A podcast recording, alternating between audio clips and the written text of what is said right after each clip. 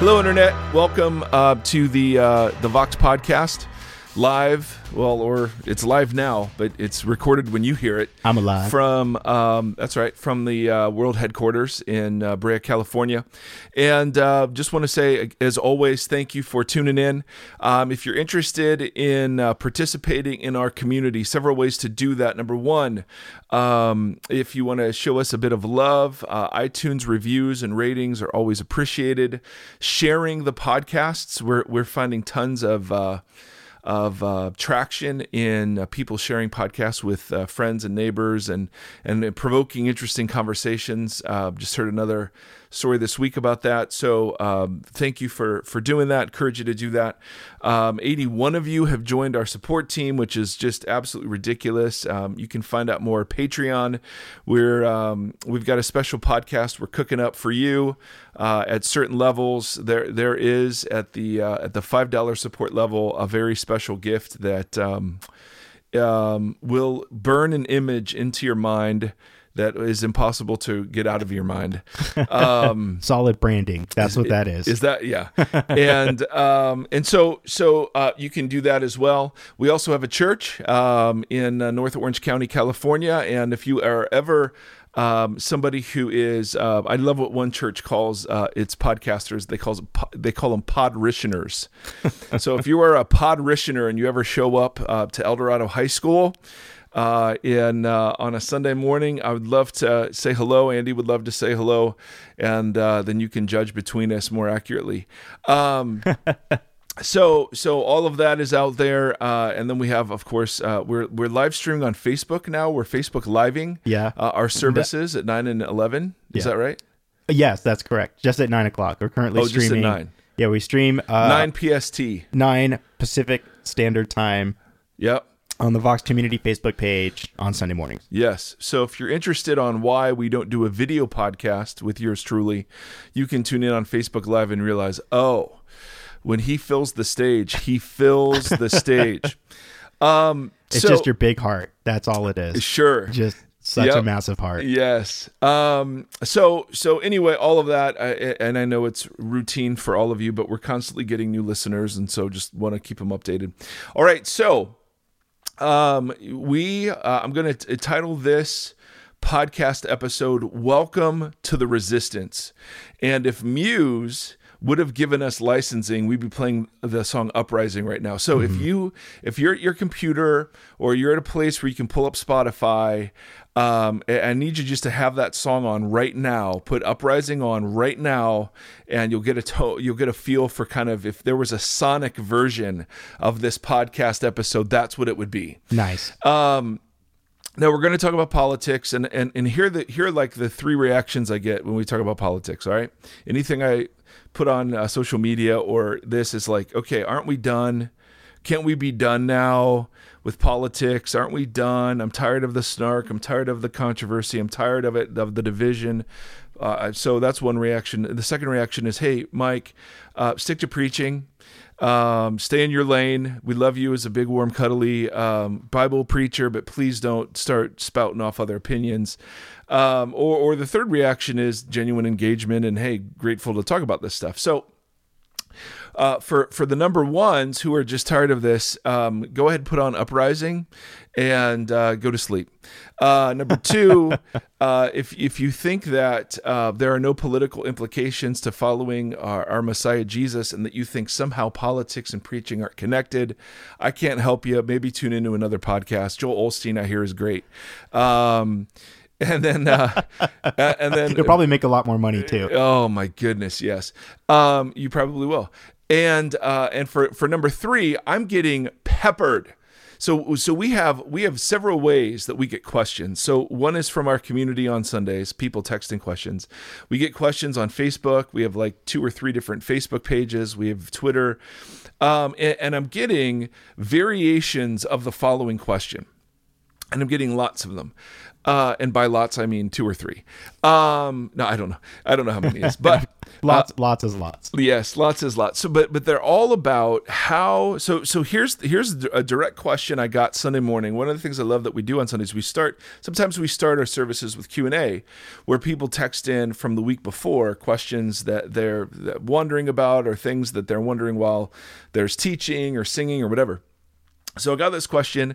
Hey Mike, how do we as a church respond to Trump being our president?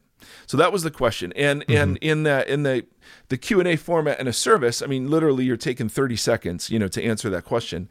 Um, and so my answer was, well, you do it you, you respond to trump being the president in the same way that you respond to hillary uh, being the president or obama being the president or bush being the president you support what you can um, you challenge what you cannot support and and be vigorous in providing um, and creating a prophetic alternative, a counterculture.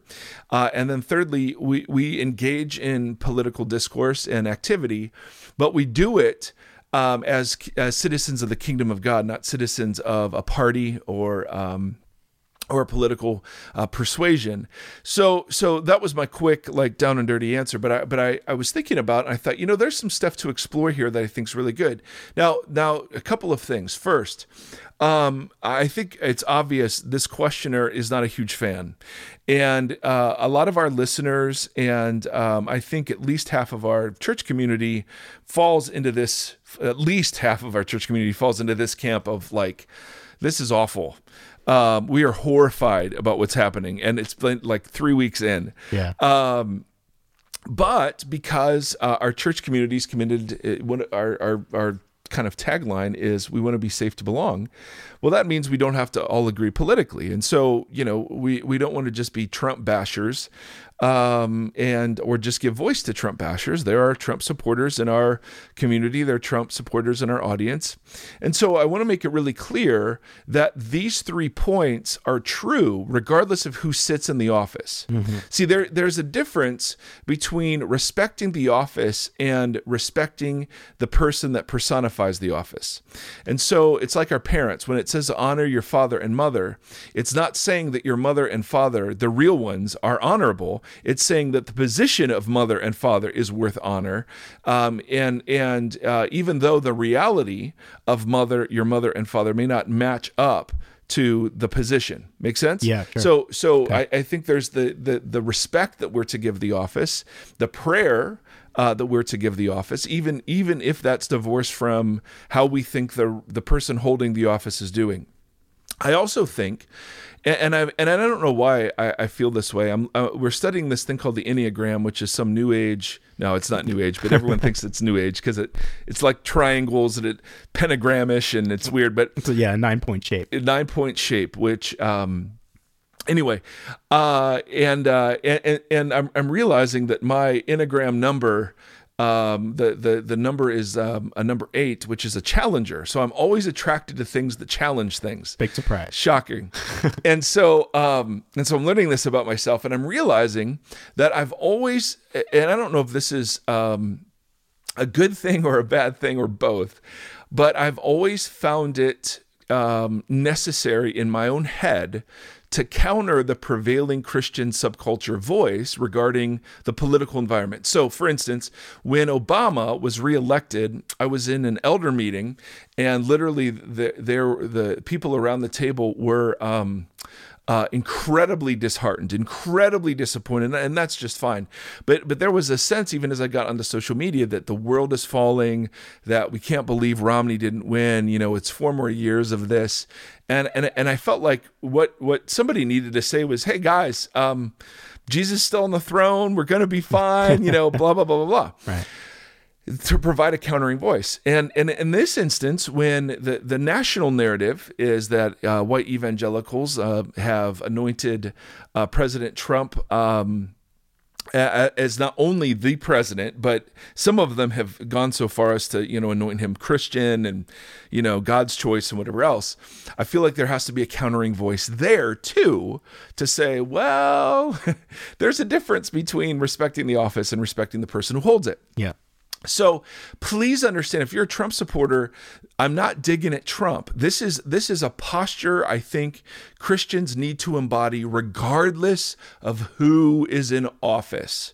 There always needs to be a resistance. There mm-hmm. always needs to be a resistance. Mm-hmm. And these three points are always true. Right. Support what you can, challenge what you cannot, and be the prophetic alternative, but do so from a kingdom perspective. Right. And I think one of the additional things you said on Sunday was that you know our Christian and, and Jesus identity is. Don't, hey, don't don't oh, okay. jump ahead. I, it's coming. Uh, uh, yep, exactly. Uh, so, Andy Bear. See, Andy never knows what we're going to talk about. I don't. So how am I supposed? He just shows up. He just shows up. so, so here, here, as as we look at the election. So please. Um, please understand this is not a political conversation. It's a conversation about politics and that's a there's a difference. There's this isn't partisan. This is more of how does the church live um, in its role as peacemakers um, when you have the unbelievably divided community um, that we have. And, and, the community that's divided is also, and this doesn't get reported a lot, it's not only between uh, older and younger, although it certainly is that. I mean, the, the millennials voted way differently than the boomers. You also have um, religious versus irreligious. So two thirds of the nones, that, you know, the very famous nun category when it asks about religious preference, uh, Two thirds of them voted for Hillary. Um, then you have in, in even evangelicalism, you have uh, you have uh, 81% of white evangelicals supported Trump, which was more than uh, those, more than um, supported Bush or McCain or Romney. All right. So they came out in massive force. Okay. But about that same percentage of people um, who are African Americans and Hispanic evangelicals voted against Trump. Yeah. So you, you've got generational conflict, you have religious, irreligious conflict, and then even in the religious section, you've got division between white and non white evangelicals. So to to say the world is a bit chaotic right now is is to say a kind of a massive understatement. a little bit.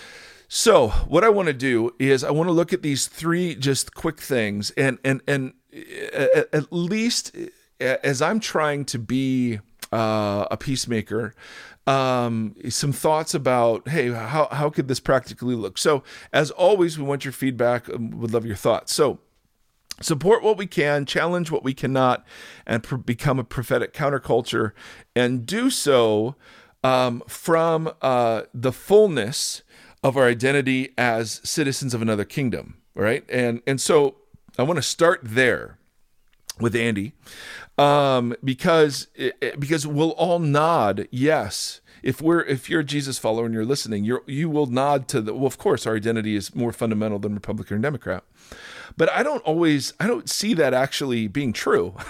yeah. I, I, see I see I see um, I see in fact that our p- political uh, leanings become more important. Sure. Um, uh-huh. And so, so like I, I, I was reading online uh, an article, and I don't remember where it came from, uh, but there was a quote that said this. So this is written from this is this is uh, uh I think it was Philip Yancey, who is a Christian author, was quoting a friend of his who said this. He so this is the friend speaking, Philip reporting, me reading. Okay. Throughout the last few days, I have thought about how much easier it is for me to be a left of center leaning progressive than it is for me to be a Christian. So, this is written right after the election. As a political party member, I can vent and debate, mock and obfuscate others' policies. But as a Christian, I must lean in and listen, I must embrace and include.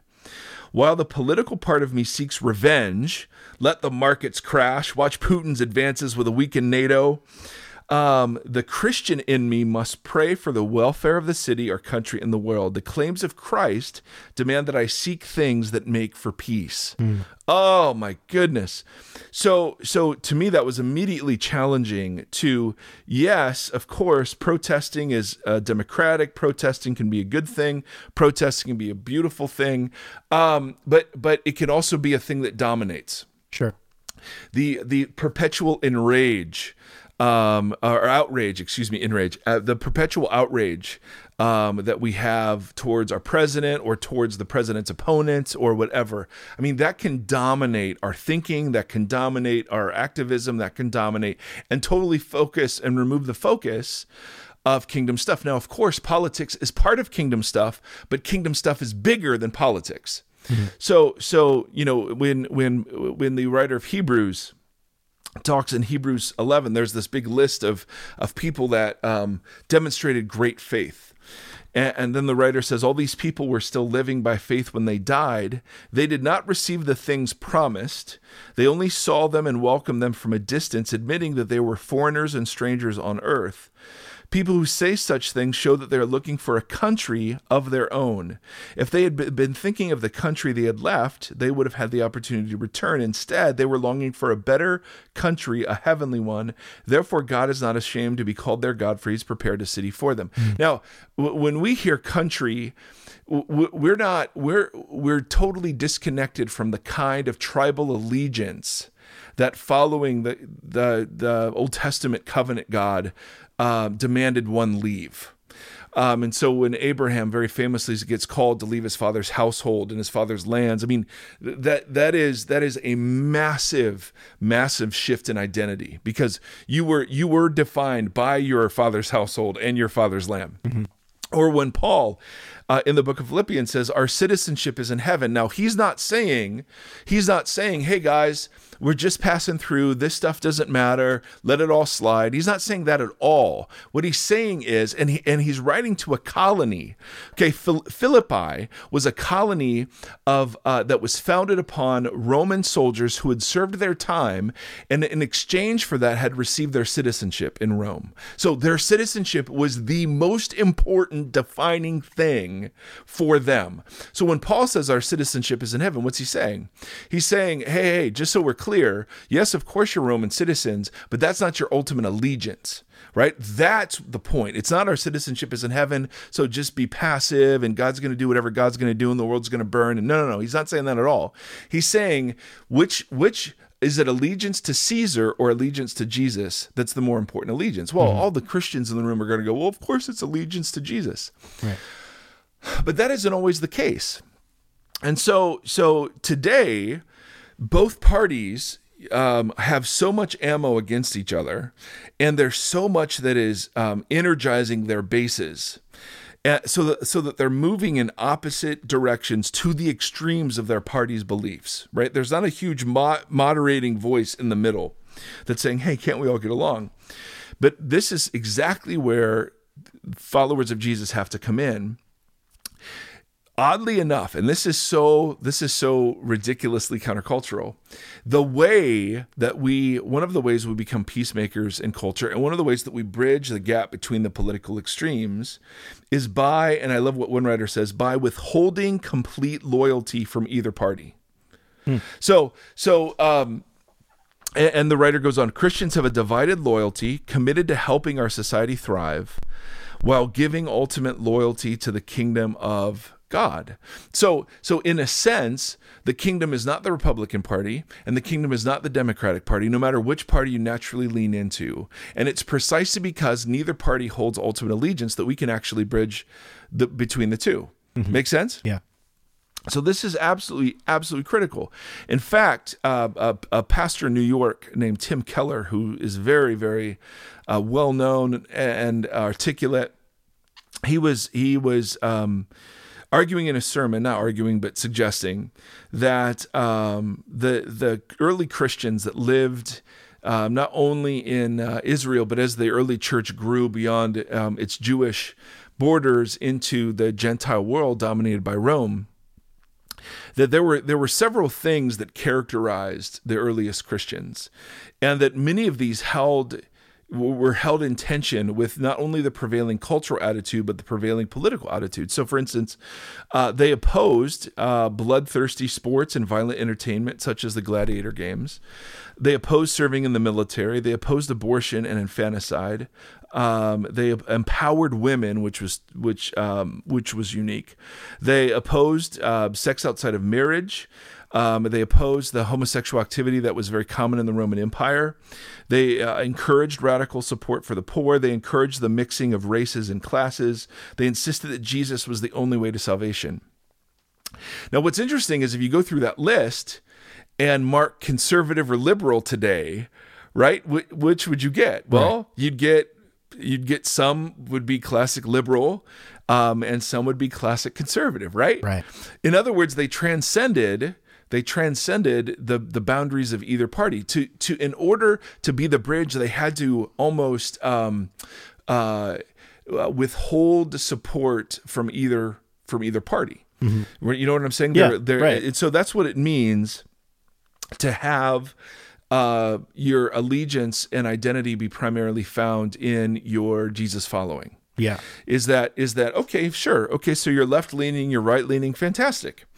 Um, but if your Jesus following is filtered through that grid rather than that grid being filtered through your Jesus following, we're in trouble. And so there is such a thing as um, as being um, so so uh, identified with certain political views that you you only tell one side of the story, and um, and so I love this. So so I, I just I read this um, on Twitter. I thought it was really powerful. Um, if the church is not political, it is irrelevant to the world that God loves. But if the church is partisan, it becomes a tool of empire. Hmm. Becoming political means we are engaged in how our society is organized. If we want to love our neighbor, we will naturally get involved in building the systems that lead to flourishing and fighting to change unjust systems that target the poor, the weak, the marginalized. We can't pretend to love our neighbor while ignoring the realities that hurt them. But the moment we tip into wholesale support for one party against the other, we take our eyes off of neighbor and join the system as an apologist for only half the story. Neither party is fully aligned with God's kingdom, and we need to find a way to engage the full reality of society without selling out to one side. I thought that was I thought that was very very profound. Yeah. In other words, what we're saying, and this is what the early church embodied, is that conservative um, or progressive doesn't capture the fullness of what it means to be uh, a person in the kingdom of God. Now, now again, everyone's going to agree with this. No one's going to sit here and go, "Oh no," but but but we're not known for being people. Our public witness is not this. Right. Our public witness is not bridge building. Our public witness is, at least for some, it is conservative white evangelical equals conservative white Republican. Mm-hmm. And because of that, countering voices still need to be heard. So, how do we engage in political discourse and activity? Um, from a position of fullness in our identity being in Jesus and, our, and, and a position that says, um, yes, it is important who is in the White House and it is important, it is important who's in the Supreme Court, but none of those things are ultimate. You know, even if even if let's say let's say you're conservative, even if you have the Trump, the conservative Congress, the conservative Senate, the conservative Supreme Court nominee, all of that is not going to solve the world's problems. Or if if you're progressive, um, you know, having Hillary in office with uh, with a left leaning uh, Congress and Senate, a left leaning Supreme Court, that's not going to solve all the world's problems. Now, the right. actual, so so, but the, but there is a temptation to believe that it will. Well, it'll certainly make it better. Right is the argument, and and that's where we succumb to this pragmatic thing that I think is so toxic to, uh, in some cases, to Jesus following, mm-hmm. because the the the the scriptures are so clear about who the real enemy turns out to be. The real enemy is not the other party. The real enemy is not the other party's leader. The real enemy is not the political agenda of the other party. The real enemy is something called the powers and the principalities in the scriptures. And so the powers and the principalities sit behind all earthly governments, according to Jesus. The powers and the principalities sit behind uh, racism and greed and violence and hatred and rape and murder. I mean, like, if it's flesh and blood, according to the Bible, you're to fight for it and not against it. Right? Yeah. Um, that our enemy isn't isn't Pelosi and it's not Trump, it's not Obama, it's not Hillary, uh, it's not Mitch McConnell, uh, and, and and everyone will agree. All the Jesus followers will say, absolutely, absolutely, they're not the real enemy. But think about the vitriol, think about the angst, think about the hatred, think about the trolling, think about the snark, think about the the divisions in family. And I just read this morning someone divorced their husband um, over over his hus- uh, support of Trump, and you know who knows, but but think about all of the division and and all Christians have done, not all, but but it seems that what Christians have done have just added to the noise. Because A, we've forgotten our ultimate allegiance, and B, we've forgotten who the real enemy is. And so it, when you forget who the real enemy is, if if if you forget it's not flesh and blood and you turn the enemy into flesh and blood, well, why do we do that? Because flesh and blood is easier to hit. Mm-hmm. It, it's either easier to provoke, it's either easier to resist, mm-hmm. right? But the scripture talks about the weapons we wage war with are not the weapons uh, that the world uses. Right. The weapons we wage war with are things like baptism and um, service and virtue and the power of the spirit and weakness and meekness and humility and right. Yeah. Those are the. But none of us are none of us are compelled by those things. We're compelled by political power. Mm. We're compelled by political protest or activism, and I'm all, I'm fine mm. with all of it. But it just seems like the conversation has taken it to the point where those things have become ultimate, and because those things have become ultimate, we see the division that we have, mm-hmm. rather than a group of people who transcend. Mm-hmm. Right, either party who betray each party right. for the sake of standing in the middle ground. Right, right. Am I preaching yet? Yeah, you're preaching a little bit, a oh. little bit over here. Okay. Yep. So that was point one. Yep. Support okay. what we can, challenge what we cannot, and become a prophetic alternative, and then do so from a position of kingdom fullness. Yeah. So, so my view of the world isn't hopeless. My view of the world isn't despairing. My view of the world isn't mm. um, nihilistic. Right. Nihilistic. Nihilistic. yeah, I was gonna say Neil. Speaking of, I follow Arby's uh, nihilist on Twitter, and it's unbelievable. But it's funny. That's the last. last Arby's nihilist. Yeah, it's it's really ridiculous. Sorry, huge tangent. But can I can I say something about yes. everything you just said? Yes, you can. I, I, I do think though the, the interesting thing about this is I, I, was reading about this and I'm seeing the effects in other ways is and I've heard some other folks talk about this on other podcasts is how there's almost like a filtering that's now happened because of this. Like because of the amount of division that has occurred it's almost given more voice and more awareness to the minority that outrageously disagrees with it you know, like prior, it was just like a mix. Like everything was kind of mud and gray. It's like, well, yeah, you kind of have that view, you kind of have that view, and people weren't really pushing back that hard. I mean, yeah, you had some radical, like, oh, Obama's a Muslim, he's Satan, and there was always those opinions, but they felt like they were on the wide sides. Right. Now it feels like those have moved into these large majorities right. that are really fighting loudly, and now it's. It, I feel like there's there's so many more this minority group of of Christian folks that are trying to operate in that transcendent space. Right. You know, that are trying to kind that's of be right. like, this isn't so this isn't what, what, it looks like. That's and that's what we it, want to talk about. It's about. just so fascinating. How do you right? operate in that space? Yeah. Because uh, you know, I think there when, when the fruit of the spirit. So this is what this is what Jesus followers are to look like. All right. So love is number 1 and then joy and then peace and patience and kindness and goodness and faithfulness and gentleness and self-control and you're like, "Hmm, do, do any of those words describe our churches? Do mm. any of those words describe our preaching? Do any of those words describe my character? Mm. Um, you know, it just seems like it, it seems like perhaps we have um, we've so diluted the Jesus call to uh, to radical allegiance to him and loyalty to him, and and we've suffused it with well, following Jesus means I am a left leaner in politics, or following Jesus means I'm a right leaner in politics. Right. And, and, and I think all of those opinions are fine. It's just like we keep saying, it's when they become ultimate. And how do you know if they're ultimate? Well, how much time and energy do you spend on them? Right. How much time and energy do you devote to to becoming more like Jesus and following Him? And how much time and energy do you just spend on being upset about what's happening in politics? Right. right.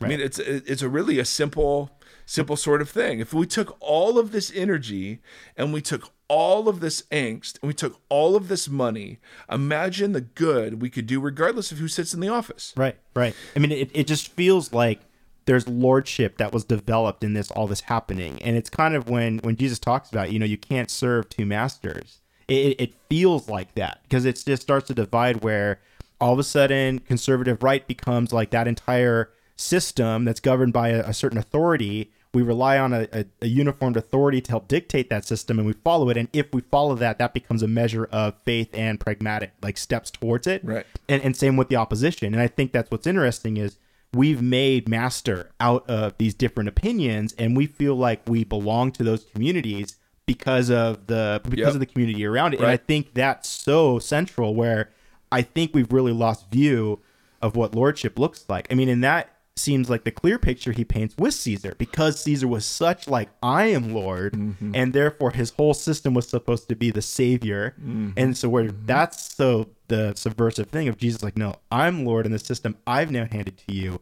this will be you know Right. the how Right. my kingdom is known Right. and i i think you're absolutely right and that's in how we've lost sight of that But lordship, so it's interesting. Lordship language only works when you have another claimant for Lord. So the Yeah. reason the early church used um, some of the some of the Caesar words was because the, they were insisting you had to pick.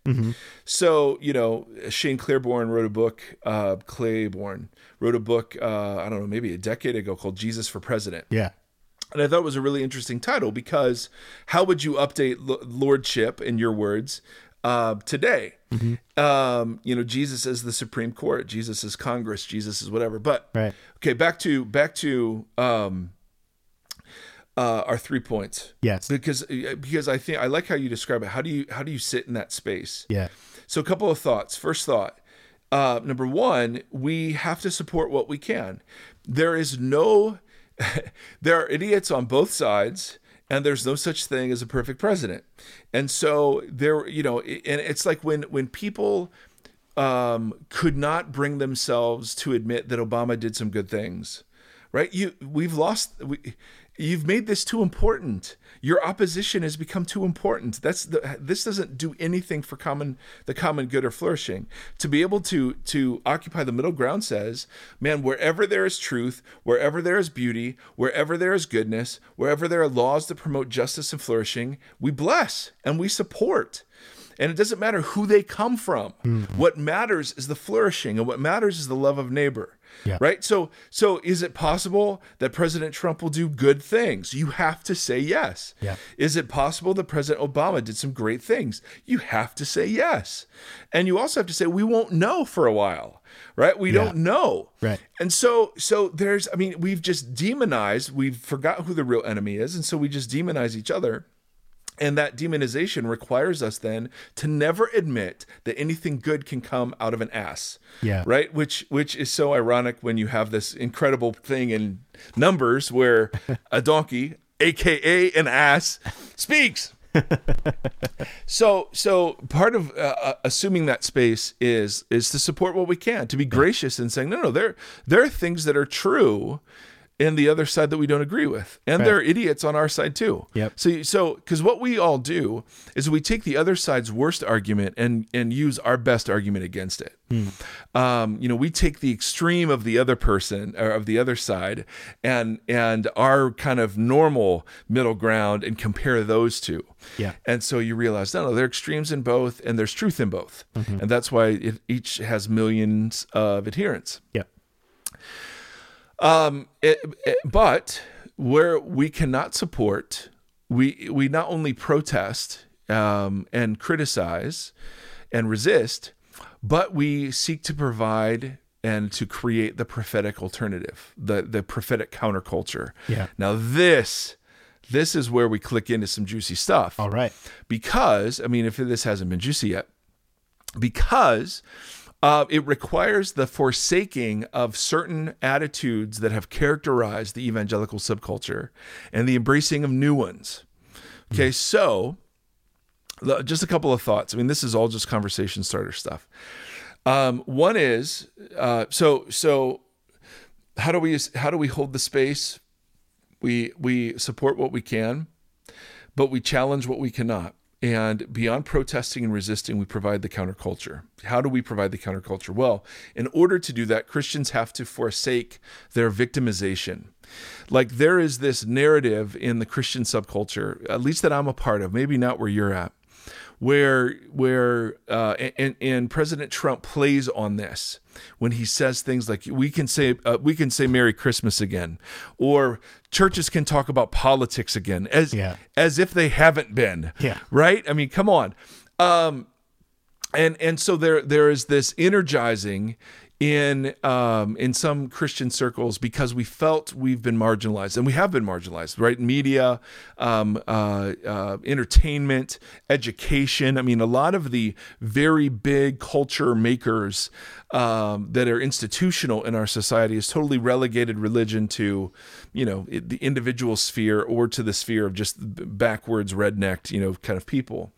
And so there is an, an, an upswing against that, no question about it but um underlying that that upswing has been the sense of victimhood. You know it's it's it's it's like um I, i've read this that people feel persecuted because they can't say merry christmas. And then you're you're looking at people uh, christians in syria or christians in iran or or christians in other places in the world that are being put to death. I mean what must they what must real christians undergoing real persecution think when american christians sitting in their fat asses from their fat TVs, uh, crying out on their big computers, um, crying out about how persecuted they are. What must those people think of us? Yeah. Right. I mean, you they just can't go, even say they're Christian. Right. You know? Well, you just you just go, no, no, we're not victims. We're never victims. We're never. I mean, seriously, it, it- there is this there is this um, marginalization does not equal victimization. And and and and are are Jesus followers being marginalized? Sure. Um, Jesus following, um, if it's sincere, is not welcomed in the public square. I get that. Uh, unless it's very left leaning, and then it'll be given a hearing depending on where you stand on homosexuality and where you stand on immigration and abortion and those sorts of things. Right. So, so if it has a is a very left sort of flavor, then uh, then it's welcome at the table.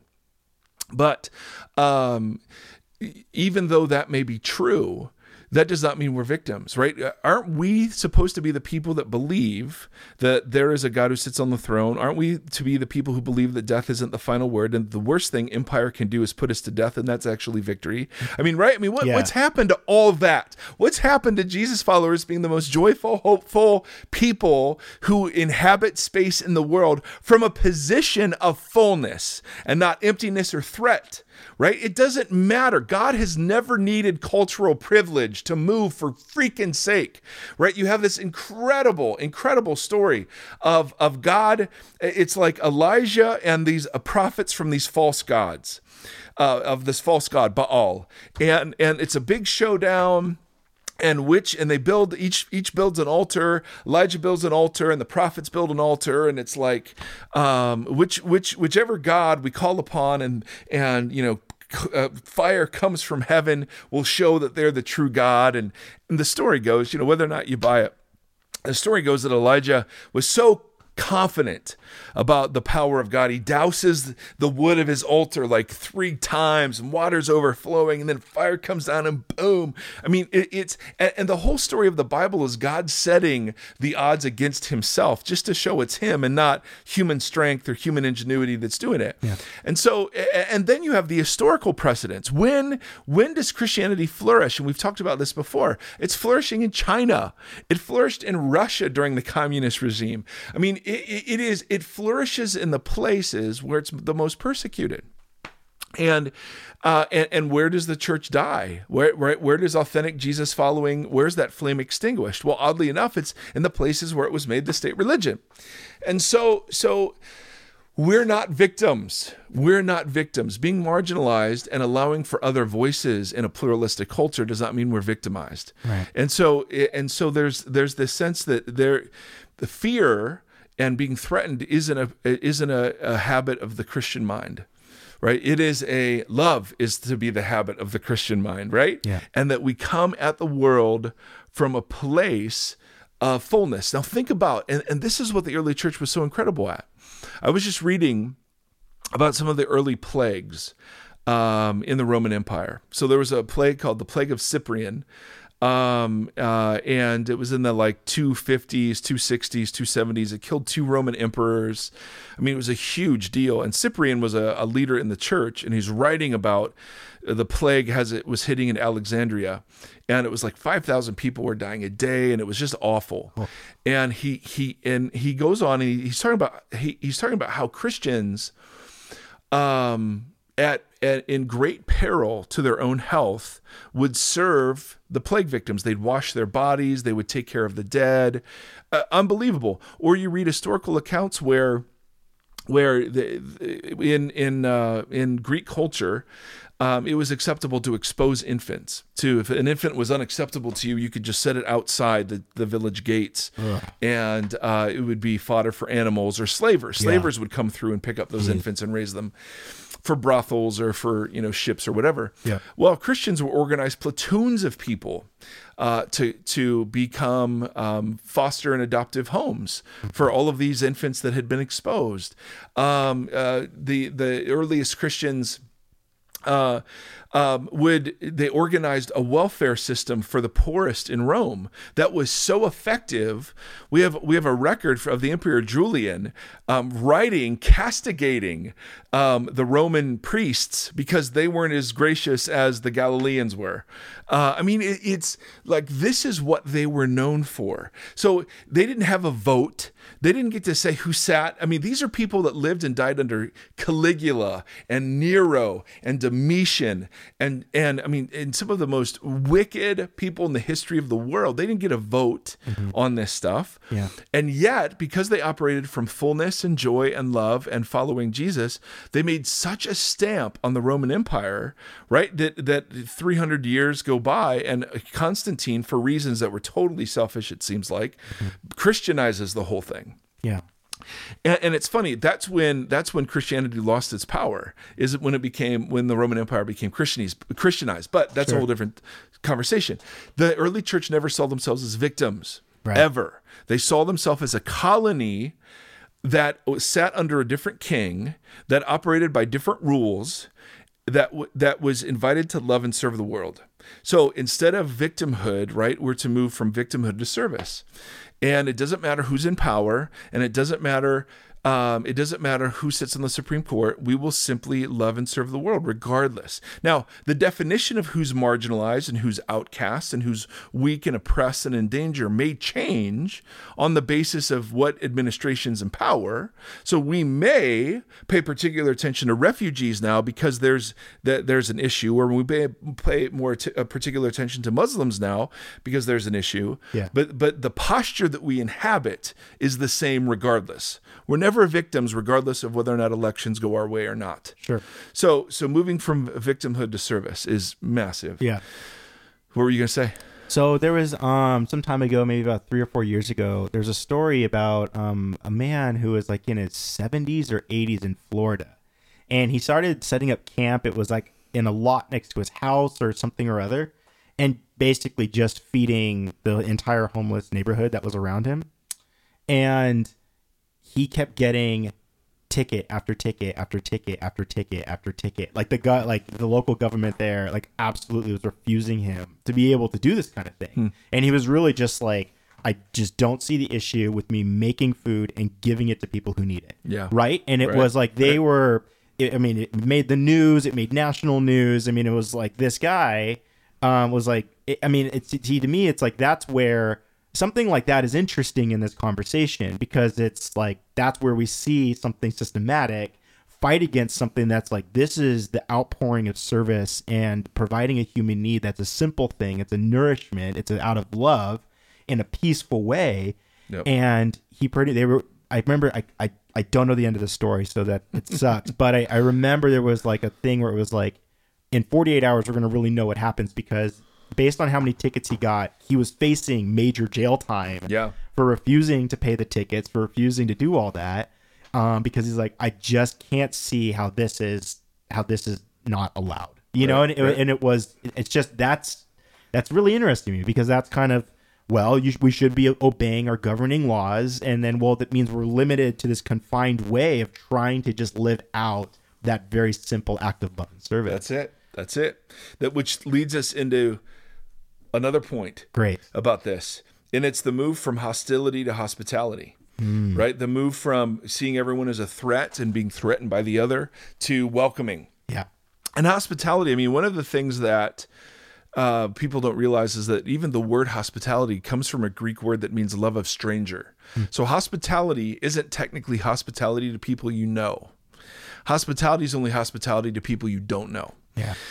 And um and, and so if it's true that every single person is made in the image of God, and if it's true that God so loved them, he gave his one and only son, and if it's true, you know, that we think their image bearing is the most important thing about them, regardless of their religious preference, their sexual orientation, their whatever, well, then you inhabit that space a bit differently because what you can't do if you view people like that is demonize them Right. right? That keeps you. That's the positive side of saying, "Who's my enemy?" Well, I know they're not my enemy because those are image bearers. Now we may disagree, and I may view them as false, and I may I may say they they could harm us, and yeah, yeah, I got all that. But but how do you inhabit that middle space? Well, you have to make room for the other person, right? Whoever that other person turns out to be.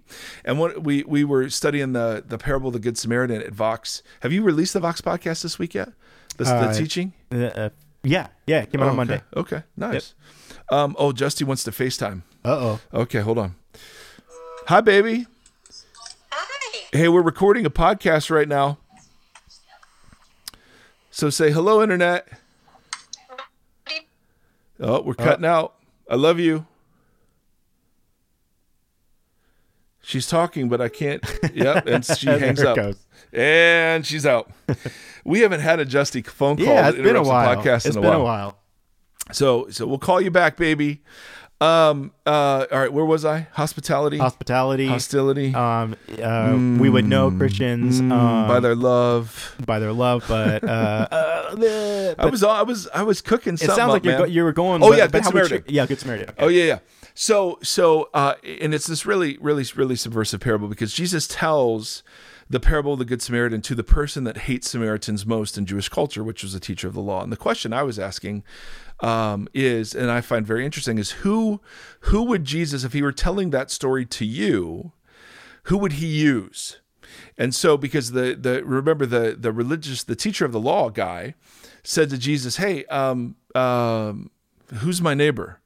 So, how far does love of neighbor actually go? And it was commonly thought in uh, Jewish culture that that was fellow Israelite. But th- but then there was, you know, is it is those Israelites that are ceremonially clean, or those Israelites that are that are you know whatever? I mean, so so there were big debates even within that category. So Jesus tells a parable where the person that shows neighborly love is a Samaritan, who is the you know the half breed religious false teacher in the mind of the teacher of the law, the person the teacher of the law is going to hate the most. And so it was interesting to say, okay, who would Jesus use if he were telling me that parable? Right? Who's the person I hate the most or the kind of person I hate the most? And if if you want to figure out what the the move from hostility to hospitality is to ask that question who's the person that you love least so uh, the kinds of people i hate most um, are uh, the people that harm people in the name of jesus so it's the pedophile priest it's the uh, philandering pastor it's the uh, money hungry grubbing christian author with a platform right? I mean i just i just can't stand it's the it's the the the the, the self-righteous christian who makes no room for um, somebody who is seeking and struggling right? I mean i judge the judgers i judge the hell out of the judgers and uh, and so it's it's so funny. What's it mean for me uh, if I'm going to occupy the middle ground to move from hostility. So I have no problem with refugees. I have no problem with um, with Muslims. I have no problem with gay people.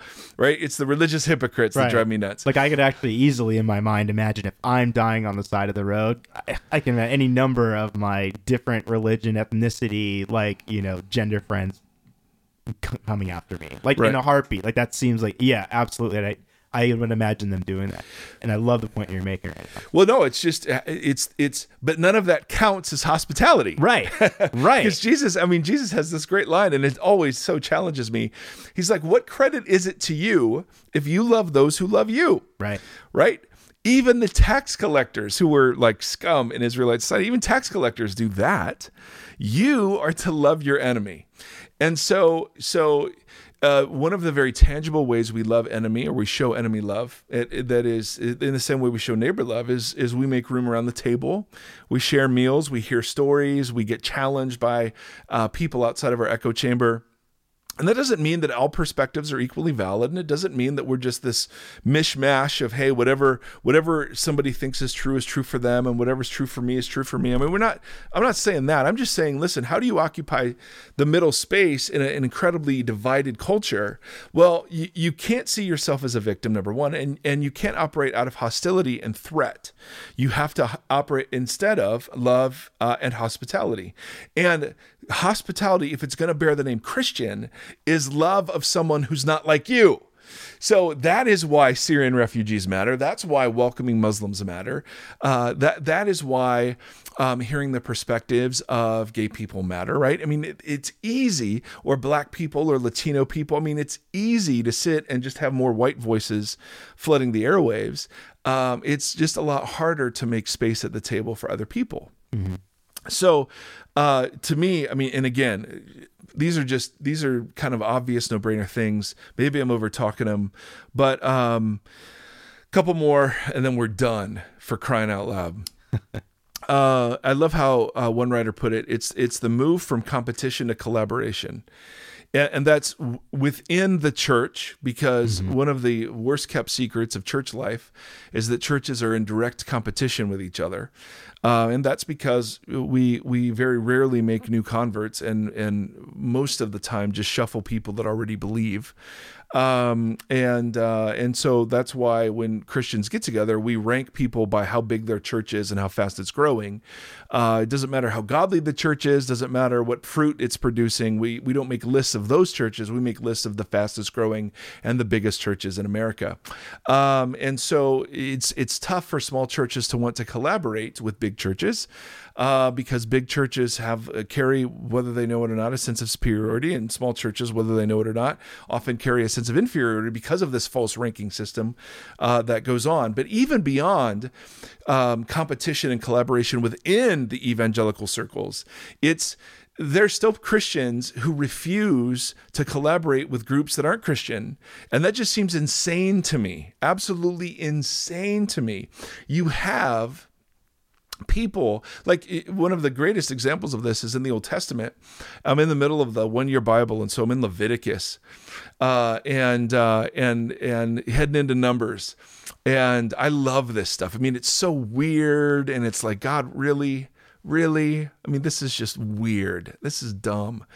Um and i mean dumb like not unimportant. I don't mean it that way. I just mean like this makes no sense to me. Right. But one of the things that's so interesting is is how carefully the text makes sure that you know that some of the most skilled craftsmen for the things of God came from people outside of Israel. Mm. So they're they're just constantly repeating mm. the names of the people outside of Israel who were contributing to this whole temple operations, yeah. making making the skilled uh, the skilled sash and the finely woven undergarments and mm. and and it's just it, it's fascinating to me. Or or, or when you know, you have Paul wandering around in Athens, and he could totally just launch into a condemnation of their whole religious culture, but instead starts by saying, Man, I see that you're really religious.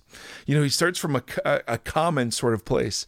And, and it seems like, and there are loads of us who, who have gotten over that the idea that we should not collaborate with non Christians, which is just the dumbest thing ever.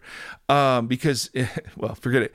Um, but but there's a sense in which for, for whatever holdouts there are in the idea that only Christian organizations do the best stuff or the right stuff man, that thing's got to die if we're going to inhabit the the the space, mm-hmm. not just between churches, but between those who uh, are fans of Jesus and those who are not.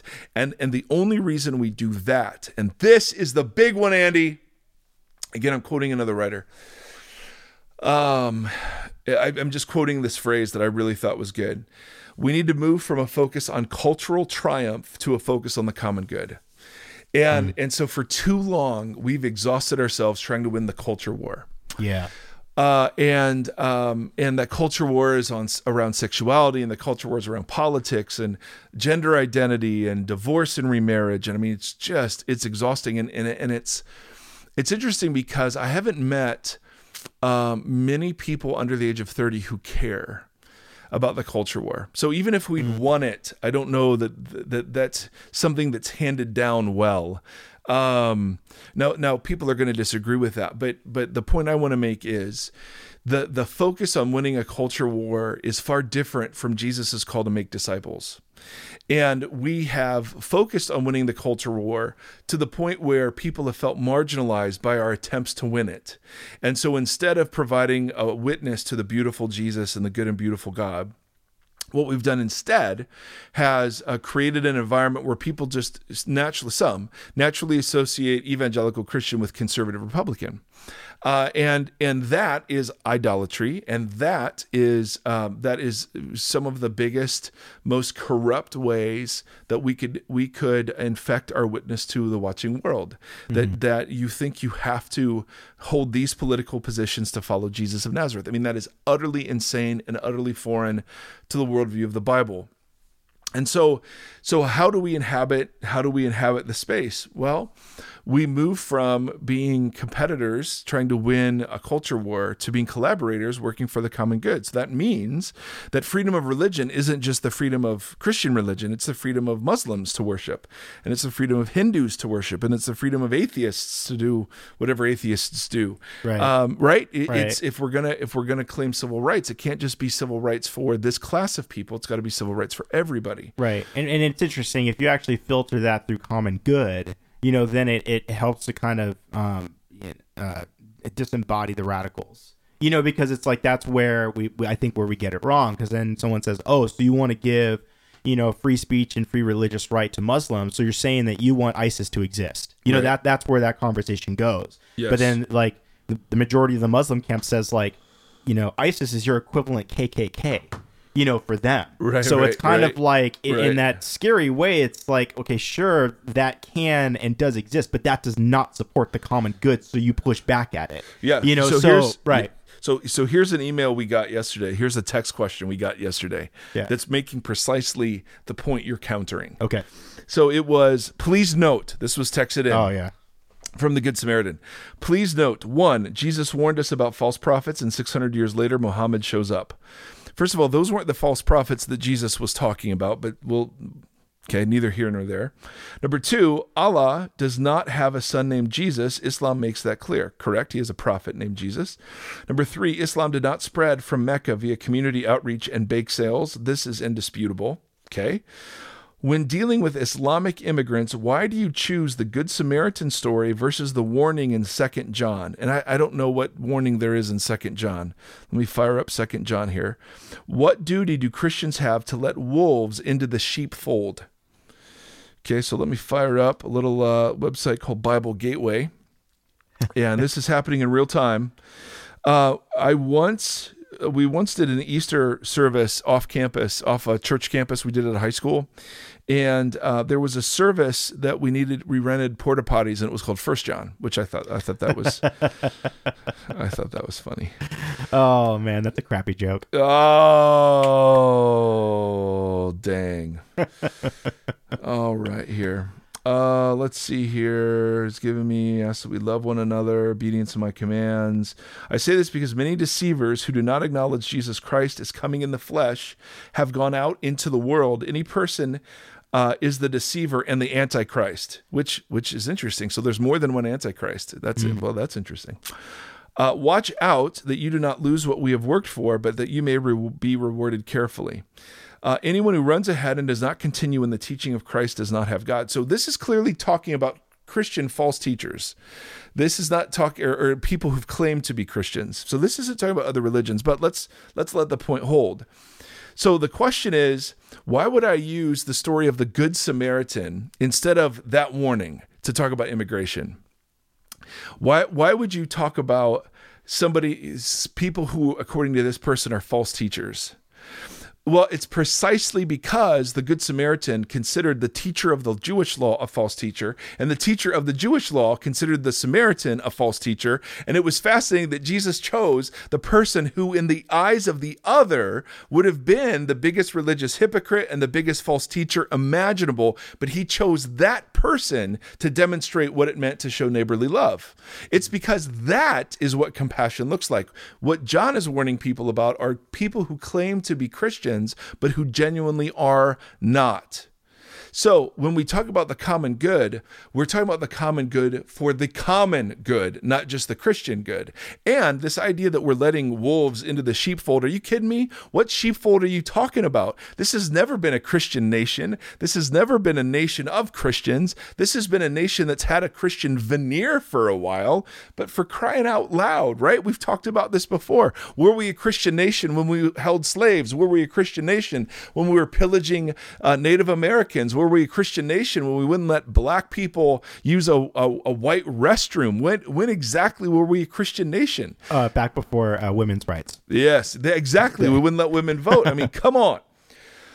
So anyway, I'll answer When that. we- I'll we- answer that more gently uh, during the service. And when we put "In God We Trust" on the quarter, Yes, that's when we were. but that was the Illuminati because there's the pyramid. That's right. So, all right, uh, if if we haven't, I assume we've either offended you or we've put you to sleep. It's got to be one of those two. Uh, you- you've, you're still listening. It's an hour in. I'm cutting us off, Mr. Andy. Um, where would you rate this episode? Ten being best episode we've done. One being uh, the worst episode we've done, which I don't think we've hit yet. I think we still have. I think we have room to get worse. Where would you rank this one? Hey, I, I think this is you know maybe I, I'm going to go a seven. A seven? I'll say a seven. Okay. All right. But I think this is I think this is a, an, a good continued extension of our playlist of you know Jesus Yep. and politics. Yep. Absolutely. Yep. This All right. one this one fits. All This right. one fits. So so um Vox people just give us a number. And uh just that that's all we want. It's just a number. Just, a number. Just a number. When I, when I tweet out the episode on, Right. on Monday, just Just just, hit that reply button and just Right. throw us a number. Yes, and and 10 is good and 1 is bad just to be clear. Yeah. Unless we get a lot of ones and then I will reverse the scale in my head. um so brothers and sisters, you know, uh, the the joy we have is in knowing that that this this uh, podcast occupies uh, a lot of middle space when we look at the the breadth of our audience and the kinds of people who listen from the as left as you can go to as right as you can go. It is a pleasure for us to try to inhabit and to practice inhabiting middle space in the way that we do this. So, um, to that end, we are always grateful for your feedback, for your listening, and uh, and so let's do a little blessing, Andy. Let's do it. Yep, and Uh, keep and I, I'm going to say I'm going to say this. It's important. So keep your eyes on the website because live shows coming. Yes. Live shows coming. I just got my date and location confirmation. Whoa, we did. Yeah, so it's coming. Oh wow. Yep. Okay, so, about a month. So if you're if you're still listening, points for you first of all in the kingdom of God, but secondly, there's a live show coming. I'm just I'm hearing about this now. Yep. This is real time. This is real just like. Second John. It, this is real time. But when we started this podcast, I wasn't sure. We started the podcast, and now I'm sure. Wow. That's how real this is. All right, I'm gonna I'm gonna open Facebook and see what the first thing that comes up is. okay, I'm just And read and read that as the it. blessing. All right, here we go. Here we go. Okay, this is the first thing. El Castell de Guadalest is the name of a town which, during the Middle Ages and until 1609, was inhabited by Muslims and Spanish Moors. It is hard to believe that this castle was built on top of this mountain, despite the height we were able to enjoy and make it to the top. In Jesus' name, amen. Till next time. Hey, thanks for listening to the Vox Podcast. Learn more about us at voxpodcast.com. Follow us on Twitter at the Vox Podcast, and now support us on Patreon at patreon.com slash Vox Podcast.